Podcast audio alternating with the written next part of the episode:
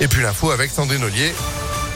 Bonjour Sandrine. Bonjour Phil, bonjour à tous. À la une à Lyon, cet incendie au centre de rétention de Lyon-Saint-Exupéry. Le feu est parti hier vers 18h.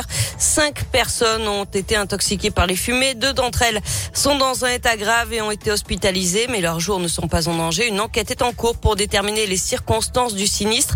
Il pourrait être d'origine volontaire. L'intervention a mobilisé plus de 90 pompiers et une quarantaine d'engins. Trois personnes soupçonnées d'avoir mis le feu à des draps ont été placées en garde à vue. Les policiers municipaux de Lyon ont grève aujourd'hui. Quatre syndicats dénoncent notamment des salaires trop bas et de mauvaises conditions de travail. Un rassemblement est prévu à partir de midi devant l'hôtel de ville.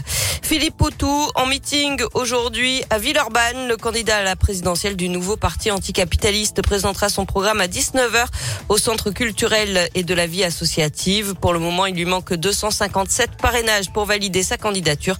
De son côté, Emmanuel Macron, lui, annule son meeting prévu samedi à Marseille. La situation en Ukraine avec un immense convoi militaire russe de plus de 60 kilomètres qui se dirige vers Kiev, ce qui laisse présager une attaque d'ampleur dans les heures à venir. Alors qu'hier, les deux parties ont convenu de se revoir pour négocier.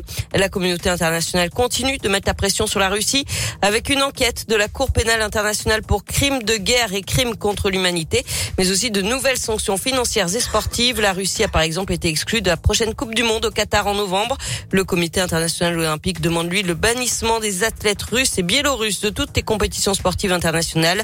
L'Union européenne a aussi ajouté le porte-parole du Kremlin et des oligarques à sa liste noire des personnalités sanctionnées par un gel de leurs avoirs.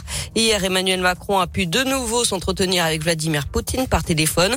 Le président russe a redit ses exigences, la reconnaissance de la Crimée en tant que territoire russe, la démilitarisation et la dénazification de l'Ukraine qui, elle, de son côté, réclame un cessez-le-feu immédiat et le retrait des troupes russes du territoire ukrainien. Les masques tombent, on vous en a parlé sur Impact FM. La journée d'hier marquait un allègement du protocole sanitaire dans la lutte contre le Covid-19. Le masque qui était obligatoire il y a encore quelques jours dans les lieux où le passe vaccinal était exigé n'est désormais qu'optionnel. Ça concerne les cafés, les restaurants, les musées, les théâtres. Alors pour certains, c'est un soulagement. Pour d'autres, ça ne va rien changer à leurs habitudes. C'est pas tombé dans l'oreille d'un sourd.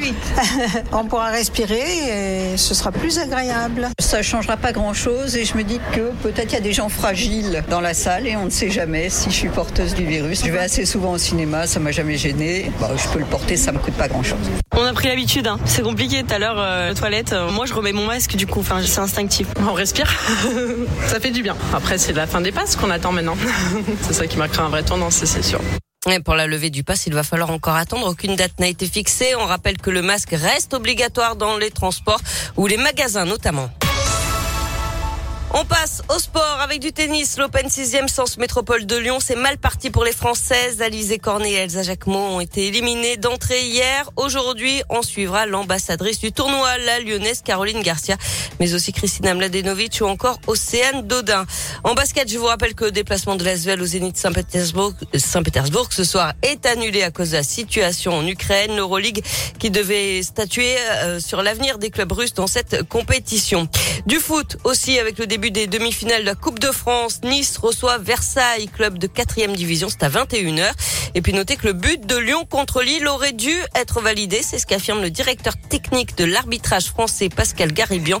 Le but inscrit par euh, Lucas Paqueta hier soir à la 86e minute avait d'abord été accepté par l'arbitre sur le terrain, puis annulé, précipitant la défaite de l'OL 1 à 0. Bah ouais, mais malheureusement, on peut pas, on peut pas changer le score. Non, on peut pas revenir. On peut pas revenir, non, c'est clair. Merci beaucoup, Sandrine. L'info continue sur ImpactFM.fr. Vous êtes de retour à 7h. À tout à l'heure.